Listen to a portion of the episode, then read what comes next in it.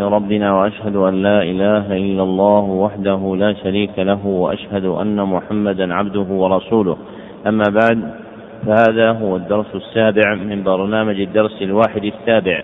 والكتاب المقروء فيه هو رسالة مختصرة في الحج والعمرة للعلامة ابن سعدي رحمه الله. وقبل الشروع في إقرائه لا بد من ذكر مقدمتين اثنتين. المقدمة الأولى التعريف بالمصنف. وتنتظم في ثلاثة مقاصد. المقصد الأول جر نسبه هو الشيخ العلامة القدوة عبد الرحمن ابن ناصر ابن عبد الله السعدي. بكسر السين كما هو المسموع من أهل بيته وتلاميذه. يكنى بأبي عبد الله. ويعرف بابن سعدي نسبة إلى أحد أجداده. المقصد الثاني تاريخ مولده. ولد في الثاني عشر من محرم الحرام سنة سبع بعد الثلاثمائة والألف. المقصد الثالث تاريخ وفاته توفي رحمه الله قبل طلوع فجر يوم الخميس الثالث والعشرين من جماد الآخرة سنة ست وسبعين بعد الثلاثمائة والألف وله من العمر تسع وستون سنة فرحمه الله رحمة واسعة. المقدمة الثانية تعريف بالمصنف وتنتظم في ثلاثة مقاصد أيضا. المقصد الأول تحقيق عنوانه.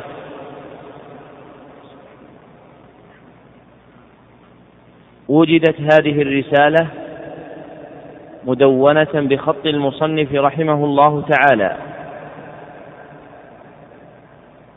دون إثبات اسم لها.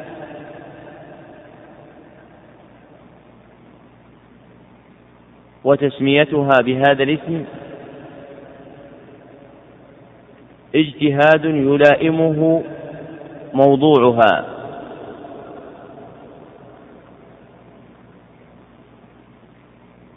المقصد الثاني بيان موضوعه.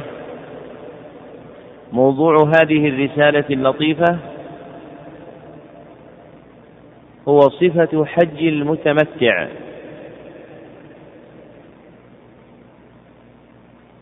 المقصد الثالث توضيح منهجه.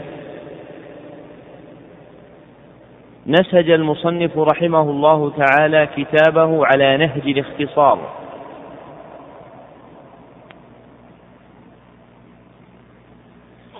فاقتصر على نوع واحد من الأنساك الثلاثة.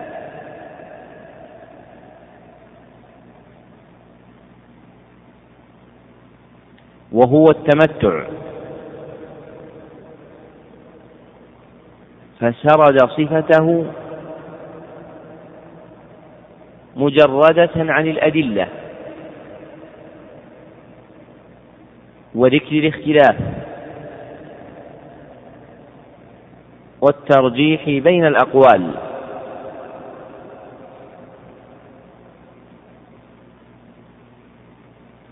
نعم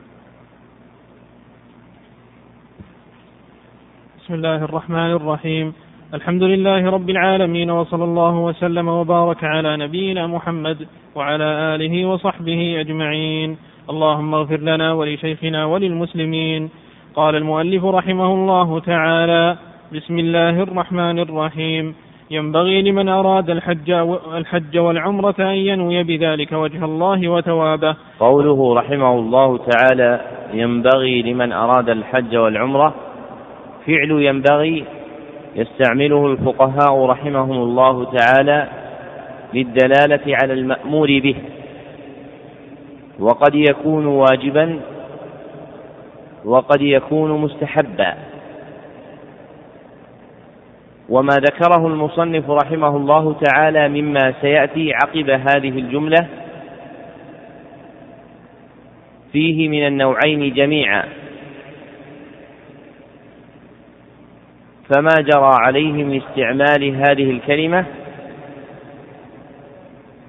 أولى مما علق عليها إذ ليس كل ما فيها واجبا حتى يقول المعلق والأصح يجب على من؟ بل فيها واجب ومستحب فاستعمال الفعل ينبغي الدال عليهما أولى من تبديله بفعل يجب. أحسن الله إليكم.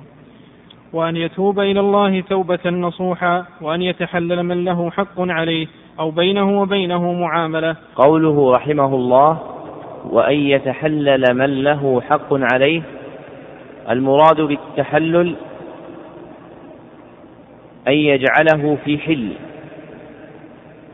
فيعفو عنه ويسامحه. وآكد ما يكون عند خوف الهلكة أو وقوعه أو وقوعها. فإذا أراد الإنسان سفرا كحج استحب له أن يطلب ممن بينه خصومة أو جفاء الحل والمسامحة.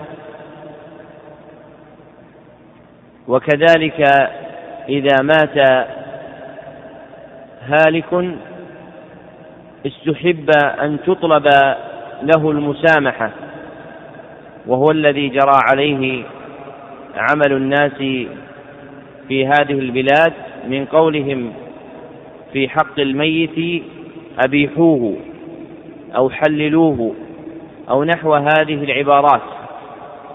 والأصل في ذلك ما رواه البخاري في صحيحه في آخر كتاب العلم. من قول جرير بن عبد الله لما مات المغيرة بن شعبة إن أميركم كان يحب العفو فاستعفوا له. فمعنى قوله استعفوا له أي حللوه واجعله واجعلوه في عفو مما بينكم وبينه من خلاف أو خصومة أو جفاء. وحينئذ فما أفتى به بعضهم من عده بدعة غلط لأنه عرف عن جرير بن عبد الله وهو أحد الصحابة القدماء في محضر أهل الكوفة وفيهم صحابة لما مات المغيرة ولم ينكره أحد منهم ولا يعرف مخالف له فدل على مشروعيته. نعم. ويستعين الله في أموره كلها. ويسأله الهداية والتسديد والتسهيل ويعلم أنه قد قصد سفرا مباركا يعد خير الأسفار وأبركها. قوله رحمه الله تعالى وأبركها يشير بذلك إلى البركة. وفعل البركة هو الرباعي باركا وليس الثلاثي بركا. وما كان زائدا عن ثلاثة أحرف إذا أريد صياغة أفعل التي للتعجب منه لم يصح أن يقال أفعل فيه فلا يقال في فعل بارك أبرك وإنما يكون هذا أفعل التعجب لبركة الدال على الثبوت. فالموافق للغة الصحيحة أن يقال فيه حينئذ وأشدها بركة لأن الفعل رباعي. وما كان من الأفعال زائدا عن ثلاثة أحرف فإن أفعل التعجب لا تصاغ منه وإنما تصاغ على زينة أفعل. إذا كان الفعل ثلاثيا كقولك أحسن الأخلاق لأن فعلها حسن ثلاثي. ولا تقل أبرك الأعمال لأن فعلها رباعي بل تقول أشد الأعمال بركة. نعم. فيحتسب كل ما أنفقه في هذا السفر على نفسه ورفقته ومن يتصل به وما ينفقه على فقير أو مسكين وما يقضي به حاجة مسلم غنيا كان أو فقيرا. ويحتسب تعبه ونصبه وما يصيبه من المشقات في هذا السبيل. وليحرص على مرافقة من يعينه في سفره على أمور دينه إن, إن تمكن من عالم أو طالب علم. فليجتهد في ذلك وليحافظ في سفره على الصلوات الخمس وإقامة شروطها وحدودها. وليكثر من ذكر الله في جميع سفره فإن أفضل الحجاج أكثرهم لله ذكرا. فصل. فإذا وصل الميقات اغتسل وتنظف وتطيب في بدنه. قوله رحمه الله تعالى فإذا وصل الميقات اغتسل وتنظف وتطيب في بدنه. الأحاديث الواردة في الاغتسال عند الوصول إلى الميقات ضعاف لا يثبت منها شيء وإنما أمر النبي صلى الله عليه وسلم من له حاجة إلى الاغتسال كما أمر أسماء بنت عميس وكانت نفساء وعائشة وكانت حائضا. وما عدا ذلك من الأحاديث الواردة في فعله صلى الله عليه وسلم وأنه اغتسل في الميقات فهي ضعاف والظاهر من أمره صلى الله عليه وسلم لبعض من الصحابة دون بعض أنه نظر إلى حاجة من أمره إلى الاغتسال. ولأجل هذا كان ابن عمر رضي الله عنه إذا وصل الميقات ربما اغتسل وربما توضأ. فمدار الأمر على حاجة الإنسان إلى الاغتسال. فإذا وجدت الحاجة في تطهير بدنه كان مأمورا به وإذا لم توجد توجد الحاجة لم يحتج إليه. ونظير هذا التنظف بتقليم الأظفار وقص الشارب وحلق العانة وتطيب البدن فإن هذا دائر مع حاجة الإنسان إلى ذلك. فإذا خشي بتركه لهذه السنن أن تستقدر حالته أن تستقدر حاله فإنه يؤمر بذلك وإلا فلا يؤمر. نعم. ولبس إزارا ورداء أبيضين نظيفين ونعلين ثم صلى الفريضة الحاضرة وإلا صلى ركعتين نفلا. قوله رحمه الله تعالى ثم صلى الفريضة الحاضرة وإلا صلى ركعتين نفلا. يشير إلى مشروعية الإحرام عقب صلاة كما فعل النبي صلى الله عليه وسلم. فأكمل الإحرام أن يحرم المرء بعد صلاة فرض يصليها. فيشرع لمن كان مسافرا لأداء نسك أن يؤخر صلاته المجموعة إلى الميقات. بحيث يصلي صلاة الفرض التي في ذمته ثم يحرم بعدها. فإن لم يوافق صلاة فرض فإن جمهور أهل العلم على أنه يصلي ركعتين نفلا ثم يلبس الإحرام بعدها. وكأن الجمهور لاحظوا قصد النبي صلى الله عليه وسلم إلى الإحرام بعد صلاة فلما تعذر الفرض استحبوا له النفل. وهذا القول فيه قوة كما أن التوقف عن القول باستحبابها كما ذهب إليه جماعة لعدم ورود نص خاص فيها فيه قوة إلا أن الأول أشبه بموافقة حال النبي صلى الله عليه وسلم في كونه أحرم بعد صلاة. نعم. الله فإذا صلى وعليه ثياب إحرامه نوى بقلبه الإحرام بالعمرة فيقول لبيك عمرة هذا أحسن ما يقال في عقد الإحرام. ثم يلبي. قوله رحمه الله تعالى فإذا صلى وعليه ثياب إحرامه نوى بقلبه الإحرام للعمرة تنبيه إلى أن قول القائل لبيك عمرة ونظائرها ليس خبرا عن النية بل النية محلها القلب وليس هذا تلفظا بها وإنما هو خبر عن نسكه وللإنسان أن يخبر عن عمله ومن جملة ذلك الخبر عن النسك الذي يختاره في عمرته أو حجه. ثم يلبي فيقول لبيك اللهم لبيك لبيك لا شريك لك لبيك. إن الحمد والنعمة لك والملك لا شريك لك. ولا يزال يلبي حتى يشرع في طواف العمرة. وينبغي أن قوله رحمه الله ولا يزال يلبي حتى يشرع في طواف العمرة.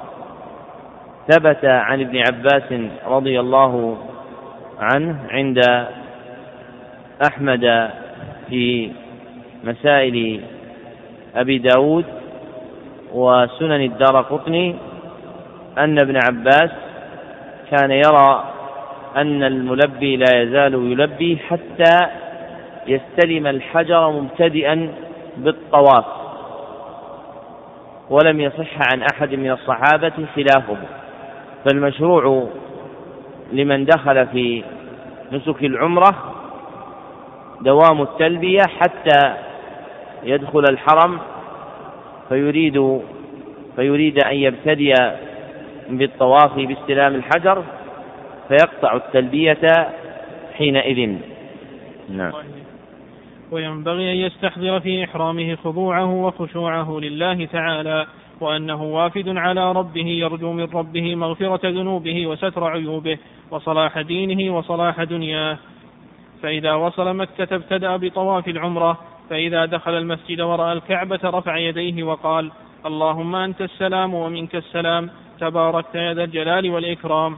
ثم قوله رحمه الله تعالى فإذا دخل المسجد ورأى الكعبة رفع يديه صح هذا ثبت هذا عن ابن عباس عند ابن أبي شيبة بسند حسن أن الناسك إذا دخل فرأى الكعبة رفع يديه والذكر الذي بعده قد صح عن عمر رضي الله عنه عند الشافعي وغيره أن يقول اللهم أنت السلام ومنك السلام فحينا ربنا بالسلام.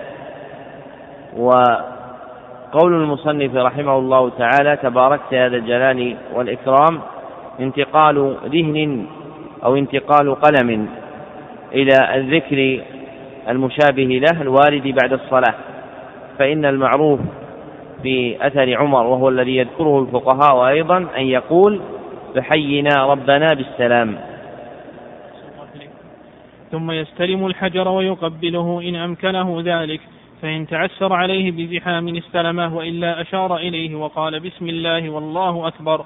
اللهم إيمانا بك وتصديقا بكتابك ووفاء بعهدك واتباعا لسنة نبيك محمد صلى الله عليه وسلم. وليس في الطواف ذكر المصنف رحمه الله تعالى ها هنا دعاء يقوله المبتدئ بالطواف إذا أراد أن يبتدئ طوافه عند الحجر. وهذا الذكر مركب من ثلاثة ألفاظ منقولة. أولها التسمية عند ابتداء الطواف وهذا ثبت عن ابن عمر رضي الله عنهما.